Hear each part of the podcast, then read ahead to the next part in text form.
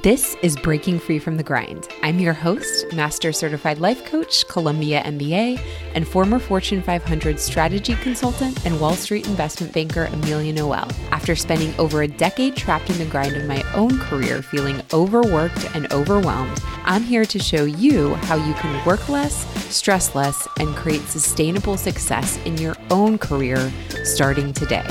Ready to break free from the grind? Let's go. Hi, guys. Welcome back to another episode of Breaking Free from the Grind.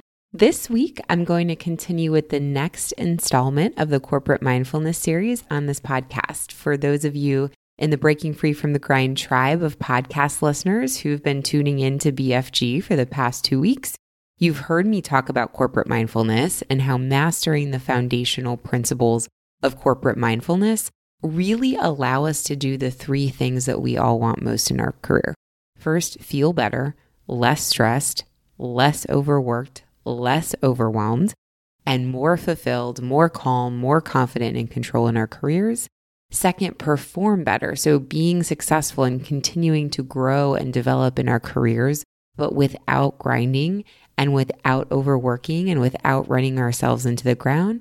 And then, third, to show up as better humans at work, more authentic, more aligned, more true to who we are versus some buttoned up professional robotic version of ourselves. Corporate mindfulness is a term that I coined to describe our ability to manage our minds and our emotions at work.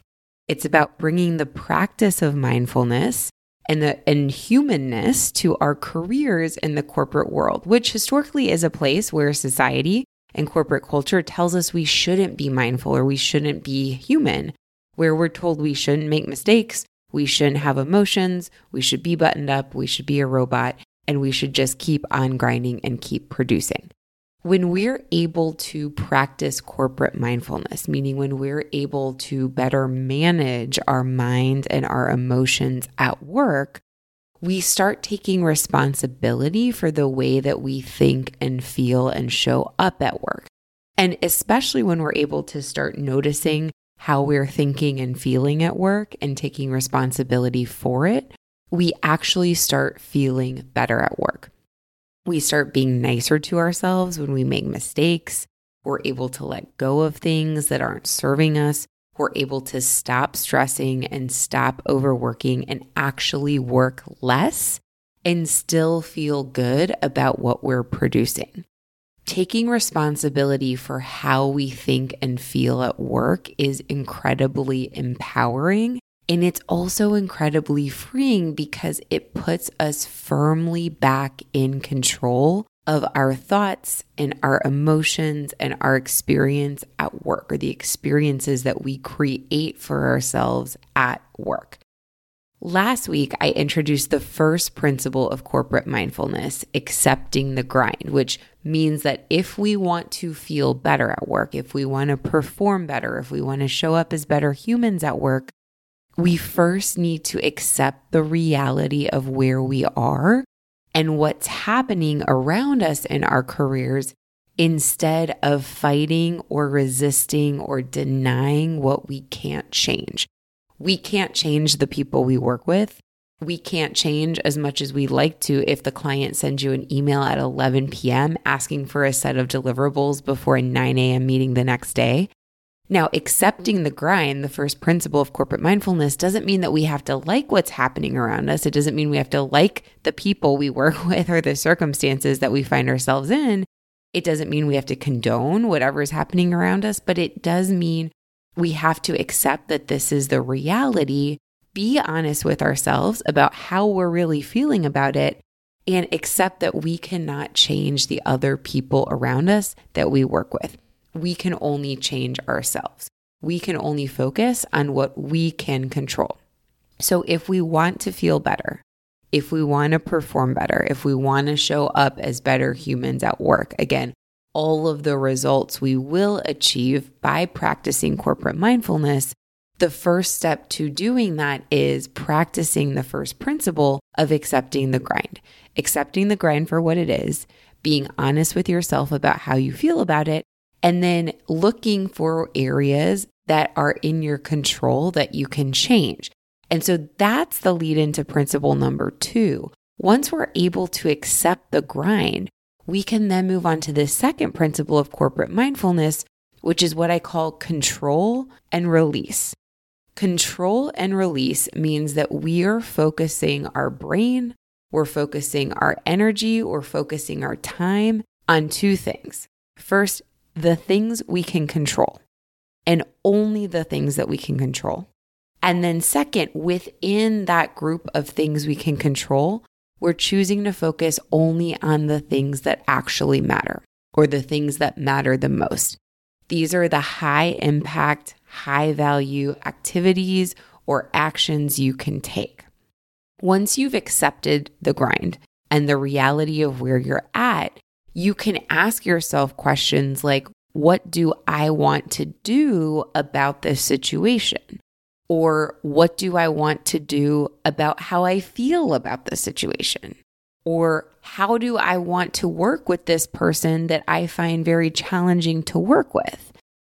Control and release is all about first identifying what you can control in any situation. And then, equally important, identifying what you cannot control in any situation. And in that latter group, in the group of things that you cannot control, consciously releasing or letting go, choosing not to worry, choosing not to stress, choosing not to spend time trying to change whatever it is that you cannot control, whether that's a person or a circumstance or something you're encountering at work. To take control and release to the next level, you can even go back to the list of things that you've written out or that you've said out loud to yourself that are in your control and ask yourself within this group, then, what are the most high impact or high value actions or activities I can take to improve my situation or to feel better or to get better or to show up more as myself at work? Identifying the top one to two high impact actions or activities is so powerful. And then you consciously choose to release the rest, even if it's within your control. So, examples of things that you can control again, control and release is about first identifying what are the things in my control. And then what's not in my control, I'm going to release those things consciously. Examples of things that you can control how you choose to think about something at work. You can also control how you choose to feel about something at work. And you can also control how you react or respond to someone you work with, especially when you find them particularly challenging or difficult to work with. Examples of things you cannot control. So these are the things that you consciously and deliberately want to tell yourself, want to remind yourself I am going to release these things, other people, and the way that they act. You also can't control when the client emails you. You can't control how many emails you wake up to in the morning. You also can't control normal and very visceral human reactions to unfavorable things happening around you. If you're facing a situation at work that you find challenging or difficult, you will likely feel negative emotion and that is okay. Another thing that you can't control is feedback you receive from other people.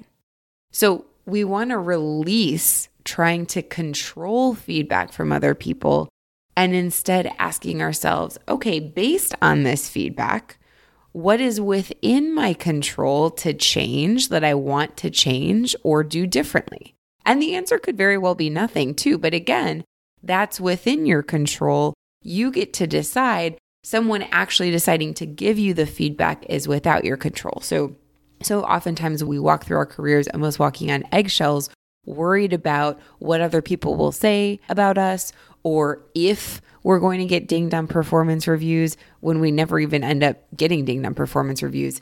And so just recognizing that you can't control feedback you're receiving, but you can control what you decide to do about it. I'll share an example of practicing the second principle, control and release, that I had back actually when I was working in my 20s in consulting. There was one MD in particular that I absolutely could not stand working for. very challenging personality. We had very different work styles. And it was the type of experience where this person would ask for one thing, I would manage the team to do it. Then they'd change their mind. So the team would head in the new direction. I'd be proactive in getting buy in from this person on the and get sign off on the exact approach that we'd be taking and outline things in detail. They'd agree. The team would create it, take it back to them, and then they'd want things taken in a completely another direction. So you get the picture. And I'm sure this sounds very familiar to many of you in your career. And working with this person felt so, so, so challenging. I felt miserable during every project and every assignment I was on with them. And in fact, they ended up being the subject of one of my business school admissions essays. you know, the classic, like, what is the most challenging work situation you faced in your career? And so I guess I am grateful for them and for that experience because I learned so much and also it got me into business school. But because I'm a human, my natural gut reaction was to get really mad at this person and get really frustrated at this person behind the scenes and to complain to them to all of my other coworkers and complain to them to all of my friends who didn't even know who this person was. But by the time I was done working with them, they definitely knew who this person was.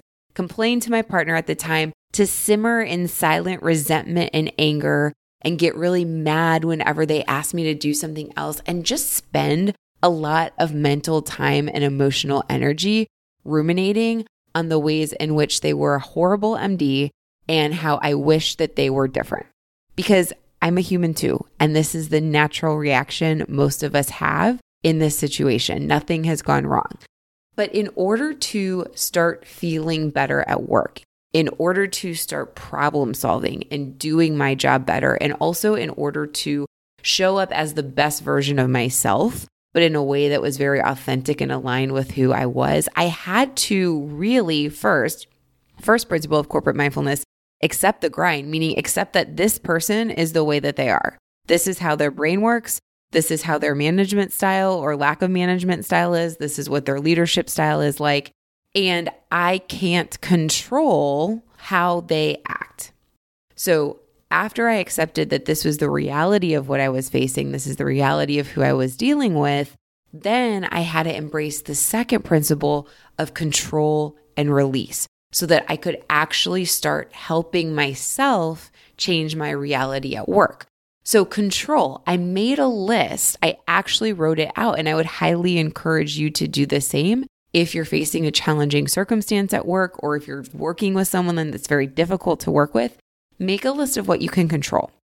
So, things within my control were how much time and energy I spent complaining about this person, how much mental real estate I was allowing this person to occupy in my head, even outside of office hours, how angry I allowed this person to get me. So, meaning how much power I was giving them in terms of control over my emotions I could also control how I was choosing to feel at various points throughout working with them. So even when we were on the 50th version of the deck, I could choose how I wanted to feel in that moment. And sometimes that decision looked like instead of choosing resentment and anger and frustration, I just chose neutral, right? I didn't have to be happy about it. I didn't have to love this experience working with them. But neutral is such a powerful emotion that I could choose to feel neutral with, which felt a hell of a lot better than resentment or frustration or anger. And also, I could control how I started communicating consequences of their requests.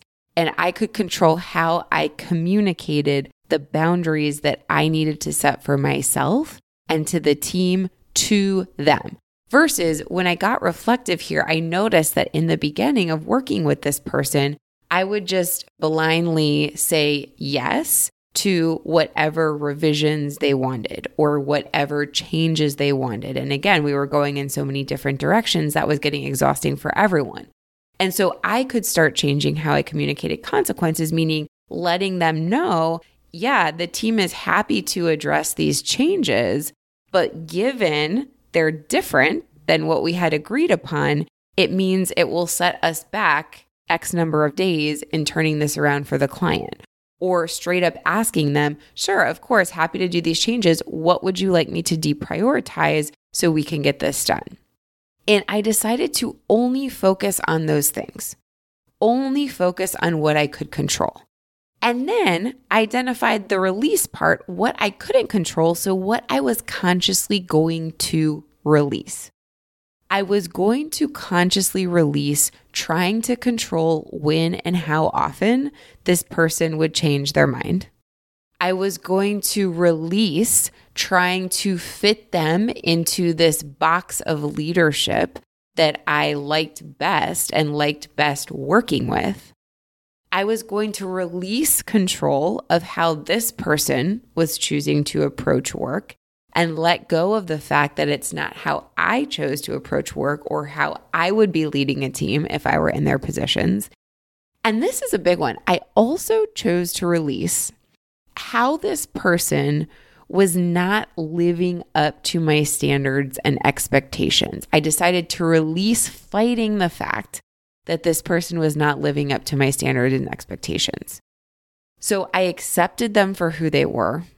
I focused on what I could control to make my situation better and the team situation better and to make myself feel better.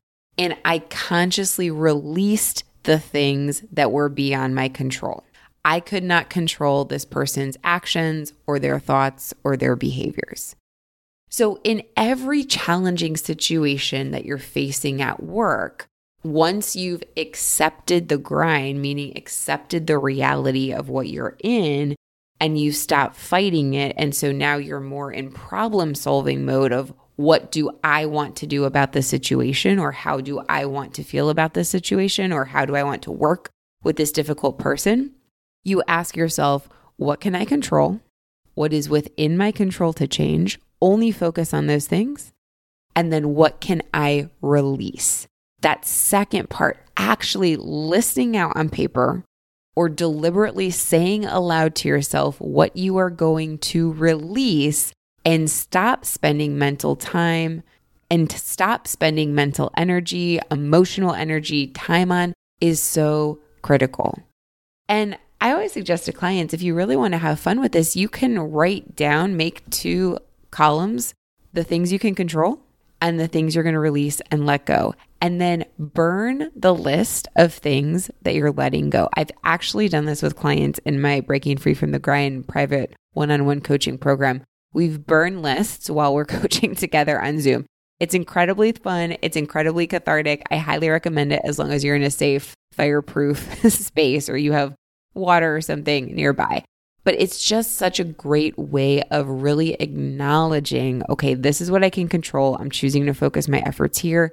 This is what I cannot control, what I am releasing, and I am letting that go. We're burning that shit up. You will feel better when you practice control and release. You will perform better at work because you're spending your emotional and mental energy on impactful areas and impactful activities that you can control and where you can make a change. And because you're doing this, it, you feel better. And so you start showing up as a better human. Second principle of corporate mindfulness again, control and release. Make two lists. What can you control? What are you consciously releasing and letting go? And other people need to be in that release column. Really, really excited to keep diving deeper with the Breaking Free from the Grind tribe into exploring the principles of corporate mindfulness and sharing the foundational principles of corporate mindfulness every week here on this podcast. These are the principles that I teach in my one on one Breaking Free from the Grind coaching program. So, if you're interested in really mastering the art of managing your mind at work and managing your emotions at work, so you can feel better, so you can perform better, so you can show up as the version of yourself that you want to, go ahead and check out the link to book a consult call in the show notes of this podcast episode. I'm currently enrolling a few spots in my one on one Breaking Free from the Grind coaching program. The availability to book a call is on that link We'll get on the phone. We'll talk about what's going on for you right now. I'll share exactly how we would solve for it, how in my Breaking Free from the Grind coaching program. And then you can go ahead and if it feels like a good fit, get started today. Also, if you have something to share about the first few principles of corporate mindfulness, your experience with practicing accepting the grind, or your experiences practicing control and release, I would love, love, love to hear about it. Feel free to DM me on Instagram at Breaking Free from the Grind, message me on LinkedIn, Amelia Noel. I always love hearing from Breaking Free from the Grind tribe members who listen in and apply these principles. And it's just really fun to hear what resonates so that I can keep creating content that is most helpful for all of us working crazy jobs at work. So, thank you so much for listening. And I can't wait to catch you next week when we explore the third principle of corporate mindfulness.